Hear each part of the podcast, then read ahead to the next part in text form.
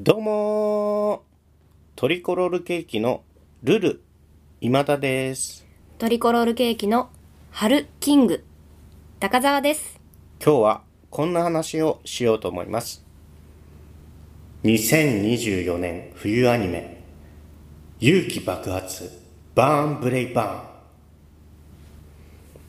えー2024年の冬アニメですね1月から始まっております冬アニメこちらから1本を取り上げて毎週高澤さんにこんなアニメあるんだよ面白いよねアニメっていいよねアニメって映画ってつまんないよねというふうにおしゃべりをさせていただく大人気コーナーでございます今回取り扱うのは勇気爆発バーンブレイバーンという作品になりますはいというわけで早速、えー YouTube の方でね PV ございますんでこちらを見てみましょ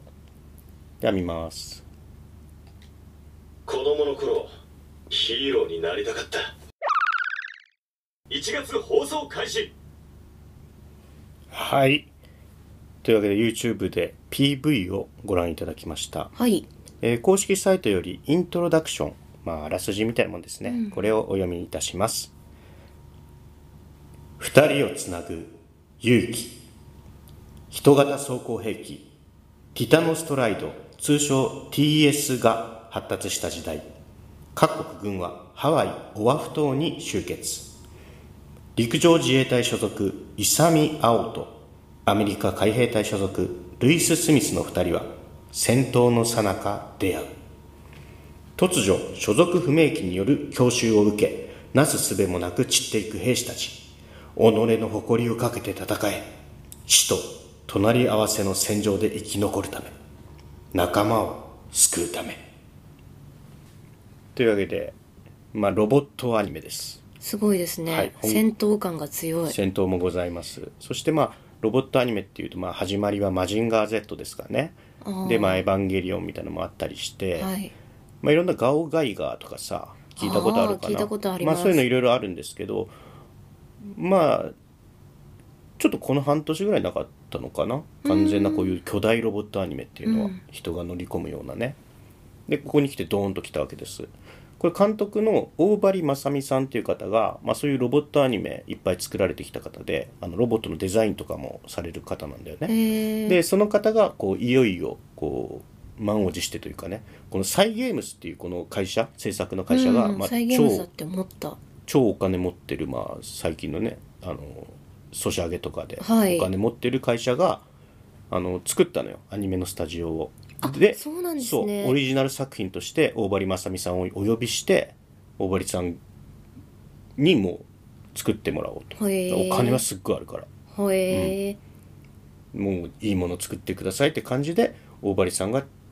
じゃあこれをっていうのが「勇気爆発バーンブレイバーン」この「勇気爆発」っうんていタイうトルね、タイトルからの印象と、うん、あのキャストの方々の声の印象とか絵の印象が全然違いますねあどんな印象を持ちましたちなみに、もう少し、うん、子供向けな感じがあったし、日曜日にやってそうな印象がありましあー明るい感じのた、ね、はいそれが多分ねあのガオガイガーとかの印象だよね、まあ、笑いもふんだんに入ってたりしてね、ちょっと印象違ったまあなんかちょっと違ったあのもう軍物みたいなミリタリーものみたいなあえっと PV のアニメの印象から受けたのはすごく軍物な感ちょじっとがしハーまドしだた、ね。はいうんこれはね、あの、PV なんで、まあ実際の放送が始まる前に作られたものなんですよ。はいこういうアニメやりますよっていう、まあ振りみたいなもんで、うんうんいざ見たとき、あの、まあアニメって1話をさ、前半 A パート、後半 B パートって言ったりするんですけど、うんもうね、途中ぐらいまではこの雰囲気です。PV の雰囲気のまま第1話進むんです。はいで途中から、あのーさっき読んだイントロダクションの中にもあったんだけどなんかこうね知らない宇宙人みたいなやつが出てくるのよとへー突然ねハワイオアフ島に、はえっと、陸上自衛隊とアメリカの海兵隊が、えっと、合同訓練みたいなのしてんのかなうんそこに宇宙人みたいなこう空からファーってくるのよ でめっちゃでかい敵やつお降りてきてあはい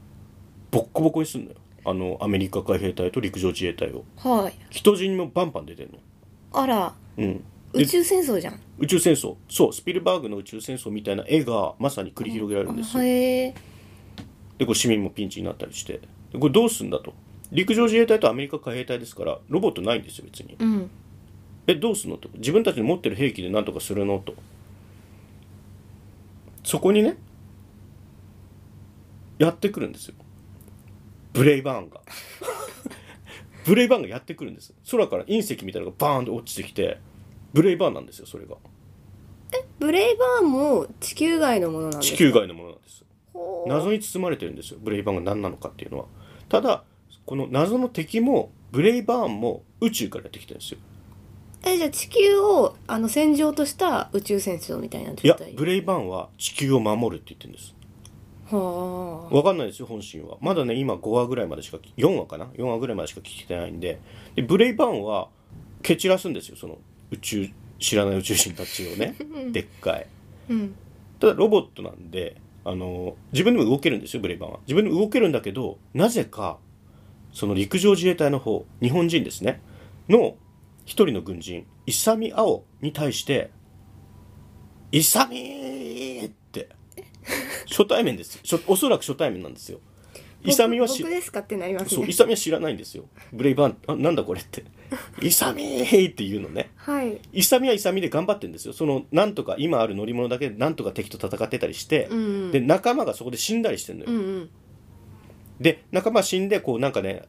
挟まれたりしてるの建物とかに、はいでそれを必死で引っ張り上げようとするんだけどもう挟まれてて動けないもうこの絶望ですよ仲間は私のことはいいからイサミあの逃げろとはいもうこういうなんつうのシリアスなドラマ繰り広げられてるとこに隕石みたいなの落ちてきてブレイバーンが出てきてでっかいんですよブレイバーン ビル・グランの「イサミー!」って言ってイサミが「んえっ?」てなると「私に乗れ」っていうのブレイバーンあコックピットの中に乗れっていうのでイサミはわけわかんないんですあよはい人死んでるし友達とか乗れんのって話だし、うん、これなんの乗るものなのこれ強引に乗せられるのね勇みでブレイバーンめっちゃ戦うんですよ剣みたいなの抜いて敵をバッタバッタと切り倒していくのへねーでここで「よーし勇必殺技の名前を叫ぶぞ」っつって強引に同じ必殺技の名前を叫んでその場は解決するんです解決っていうかまああ事前に教えてもらえるんですか叫ぶ言葉いやいでやもうわかんないですよなんかノリで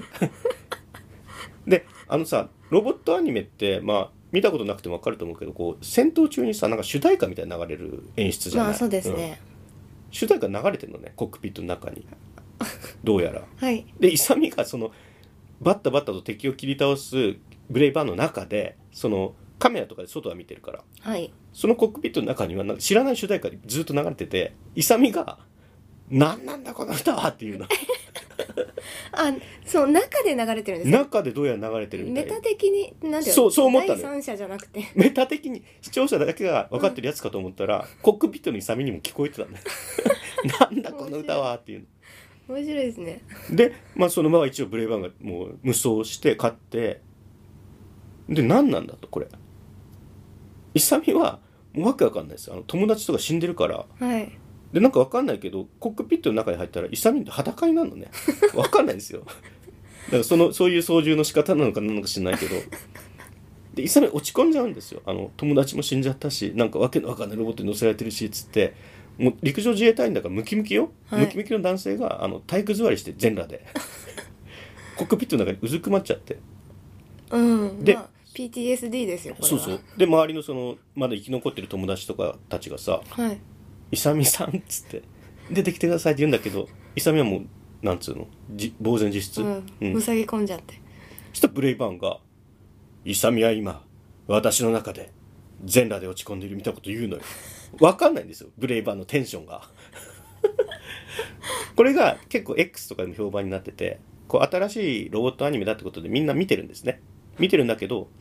ブレイバーンの思惑が全くわからないまあ、そ謎は謎でいいんですよ謎の存在であるとねどうやら地球守りたいと言ってるけど、まあ、それが本当なのかどうかわかんないどういう裏があるかわかんないんだけどとりあえずブレイバーンがイサミのことが好きなのよめちゃくちゃうんえー、 「イサミー!」って言うのよとにかくイサミが大切なのねなんか「一緒に必殺技について語り明かそう」とか言ったりするのよでも厄介だな厄介なのよで X とかであるのはあのブレイバーンが気持ちが悪いとうん ちょっとでもなぜなぜブレイバーンがイサミのことが好きなのかはまだわからないまあ明らかにされてないそうんでですすよねねでここで重要なのがですねアメリカ海兵隊にルイス・スミスってやついます、うんこいつも優秀ですイサミも優秀なんですよでルイス・スミスも優秀そのブレイバーンがやってくる前にさ合同練習みたいなのしてた時になんかこう認め合ったんですよね互いの実力をへえでブレイバーンが来ましたアメリカ海兵隊も頑張ってるんだけど人がどんどん死んでいくあの PV の冒頭でさあのナレーションから始まったでしょこの PV、はい俺はヒーローに憧れていただっけなうんえっと、第1話のナレーションなんですあれ第1話の冒頭のナレーションなんですはいで俺はヒーローに憧れていたっていう人普通主人公でしょはいルイス・スミスはね主人公じゃないのよはい、まあもしかしたら主人公なのかなイサミとルイス・スミスの友情を描こうとしてるっぽいのねはいでルイスはヒーローになりたかったって言ってたじゃんはいであのイサミがあのもう乗りたくないって言い出すのねブレイバーにそりゃそうだよね、うんわけわかんないしただこうまた新しい敵とか来てるからブレイバーは早くイサミ乗れ私にって言うのよまたあの時のように戦おうじゃないかみたいな感やじでやだ嫌なんだよねで嫌だって言うんですよイサミははいその時にルイス・スミスの方がブレイバーンとイサミはこうこういうありさまだから俺が乗るっていうのよはいルイス・スミスもね優秀な軍人ですよ、そしたらブレイバーンなんて言うと思いますお前じゃないんだよ的なこと言うんじゃないうん生理的に嫌だっていうちょっとなんか生や理だな的に嫌だっていうので「はあ」ってリス・スミスもそう言われるんだって振られましたね振られた感じだねでまあ結局イサミが乗ったんだっけなその回は強引にででもその話数の最後の方であのルイス・スミスはね「生理的に嫌か」とかこう独りごちたりするんだよねなんかギャグと受け取っていいのかそうそこわがからないそこがまさに僕言いたいとところで、うんあのね第2話からエンディングが変わったんですよ第2話から確かねへえで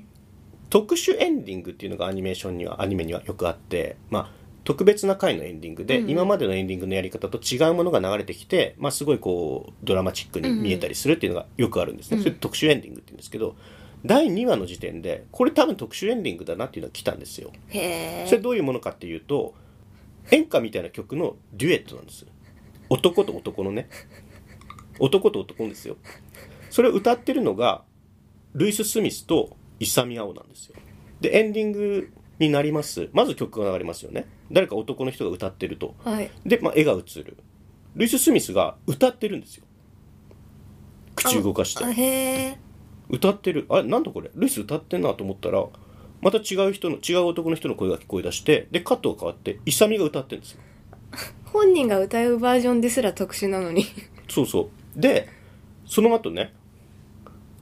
なんかわかんないんだけど上来なんだよ2人とも はいムッキムキよムッチムチよはいでなんかこうねあのラジオだからわかんないけどこう手と手をさ正面に向かい合って立って手と手のひらと手のひらを合わせるみたいな、うんうんうんそういうまああるじゃないはいなんそかれをやデュエんットとかそみうたいなそうそれをやんのよでなんか舞台なのねそれが舞台上なのはいでそういうのをいきなりやってるとミュージカルみたいなちょっとしたはい上裸で何これってはい多分あのねそれを最初に見た時よずずっとブレイバーンがさまずブレイバーンどうやら男性っぽく見えるんだよね声がうんでブレイバーンが「イサミー」っつってんのねうんめっちゃ好きなのここでもうそうなのかなと BL やろうとしてるのかと、うんブレイバーンとイサミでねそうじゃなくてエンディングであのイサミとルイス・スミスの BL をやろうとしてるのかなっていうふうに見えるわけですよ、ひとまずは、だって上裸でムチムチしたやつが手と手を合わせて踊ってんだからはいでそれってどうなのかってとこなんですよだから問題は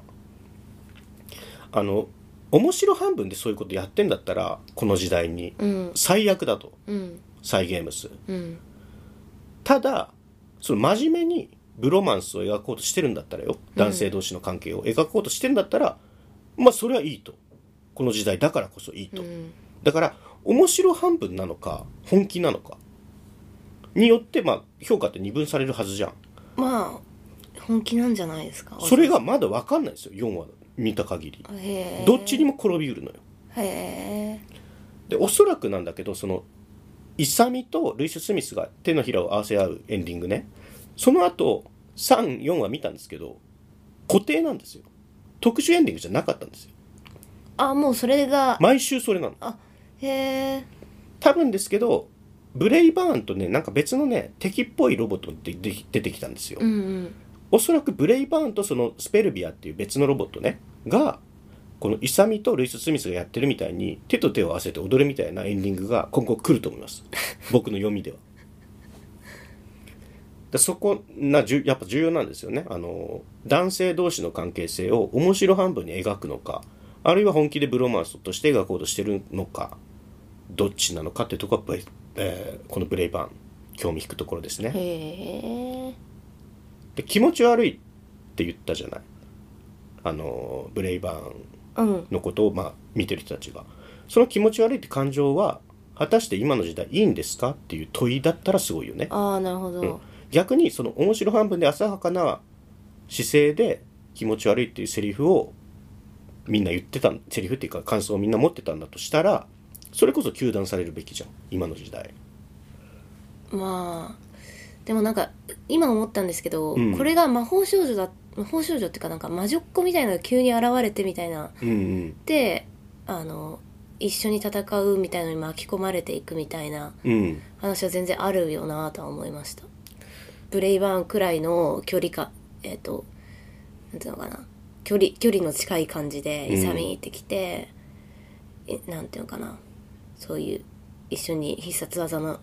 叫んでみたいなのとかってありそうって思あうのそうそうさっき言ったさなんか敵のロボットみたいなの出てきたって言ったじゃない、はいなんか青いスペルビアっていうやつなんだけど、うんそいつ倒したらなんかね中から少女出てきたんだよねへえ謎のだからロボットの中にはそういう人格っつうか人間が核に埋め込まれてんのと思ったんだよ、うんうんだったらブレイバーの核って何なんだろうってこと話になるよねうん宇宙から来たブレイバーねはいこれネット上の意見とか、まあ、僕もそう思うんですけどおそらくブレイバーの中身はルイス・スミスなんですよえあのもうじ時を超越したねブレイバーンが過去からやってきた未来からやってきたそれは分かんないですけど多分ルイス・スミスがブレイバーの核なんじゃないかとへえだったらあのブレイバーンにさルイス・スミスがさ「俺が乗る」って言った時に生理的に無理だってブレイバーン言ったの分かるじゃないうんうんうん確かに自分を乗せられないじゃん確かにっていうなんかこういうそういう深読みも始まってます、へえ面白いあとまあねあのなんか明るい日曜のアニメなのかなって言ったじゃんはいこれ実際放送されてるの深夜なんですけどあの作品のトーンとしては明るいですうーんなんかそのジメジメしてないところがちょっといいなとは僕思ったんですよねうんうんうん勇気爆発ですからねまあねカラッとしてる感じはありますあとこのブレイバン役ねブレイバンめっちゃ喋るんですけどはいブレイバン役あの鈴村健一さんあえご存知、はい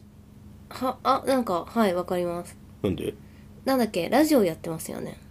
どうやってますよパリパリパーリえー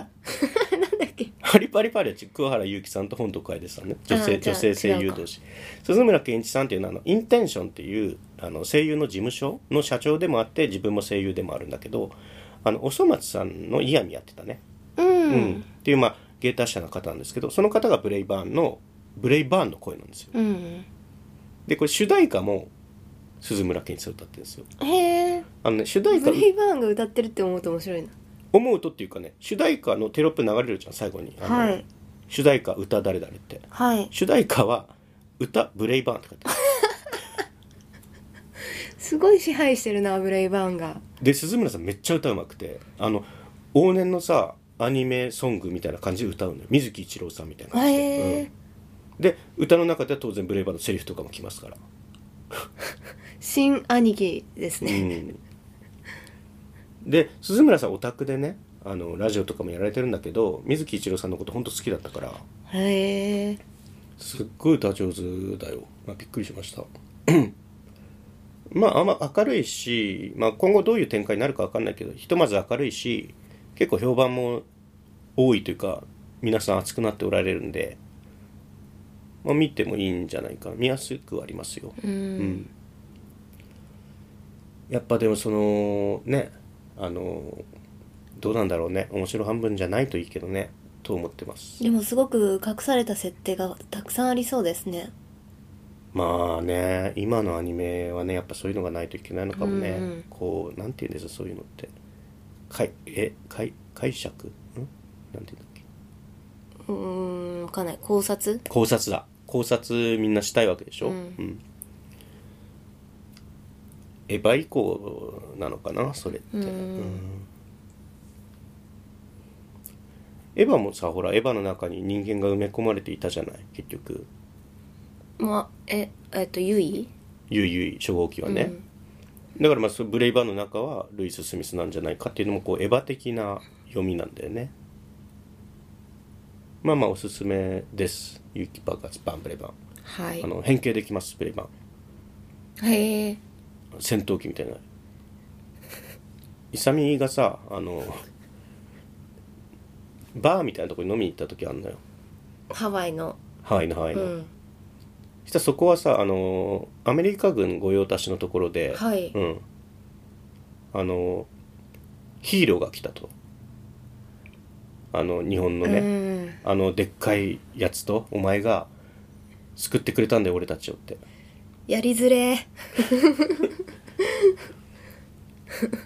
なんかねそのアメリカ軍の一人の人がねい来たイサミに、はい悪いこと言わないから早く帰った方がいいって。えって顔すると、ここにいる奴らが全員、お前におごりたがってる。って言うんだよ。面このアメ白リいカ映画みたいなね。うんそしたらその時、このバーのマスターがさ、あの、この人に酒をおごるのは後にしてくれと。まずは私がおごってからだっていう ね。こういうアメリカ映画っぽさ、ね。やりづれーで、まあ飲むのよ、イサミ。はいそれで結構飲むのね。で、酔っ払うんだよ。はいでな車あ違うわブレイバーに乗って帰るん だ戦闘機ブレイバーに乗って帰るのよ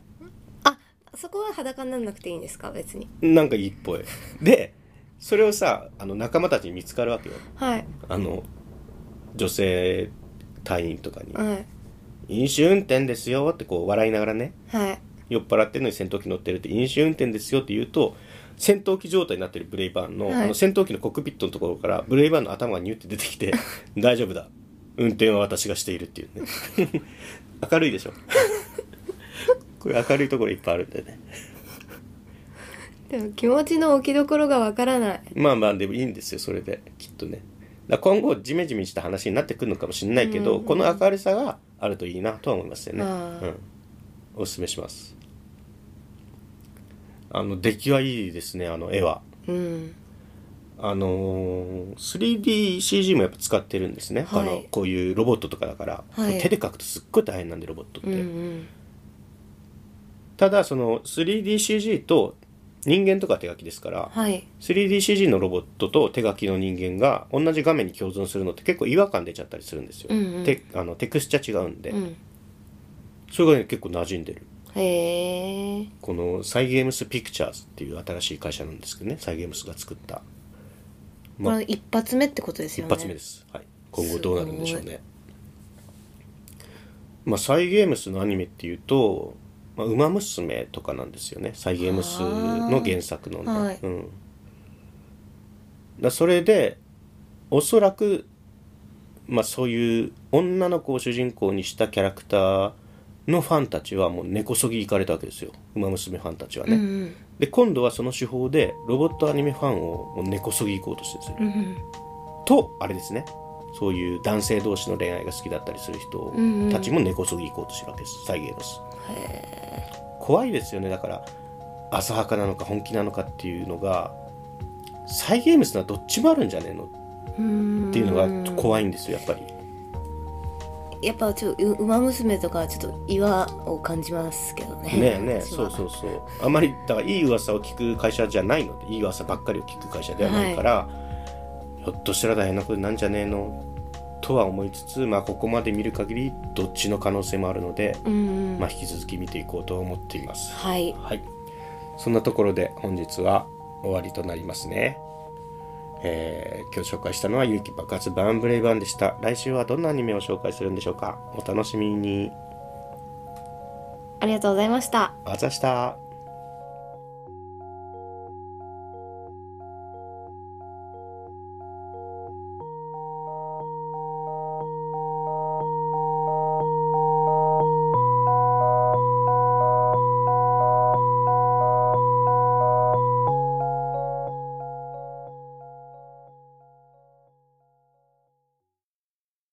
聞いていただきありがとうございます。ラジオポトフでは皆さんからのお便り、コーナーへの投稿をお待ちしています。概要欄にあるお便り受付フォームからお送りください。あなたのお便りが番組を作る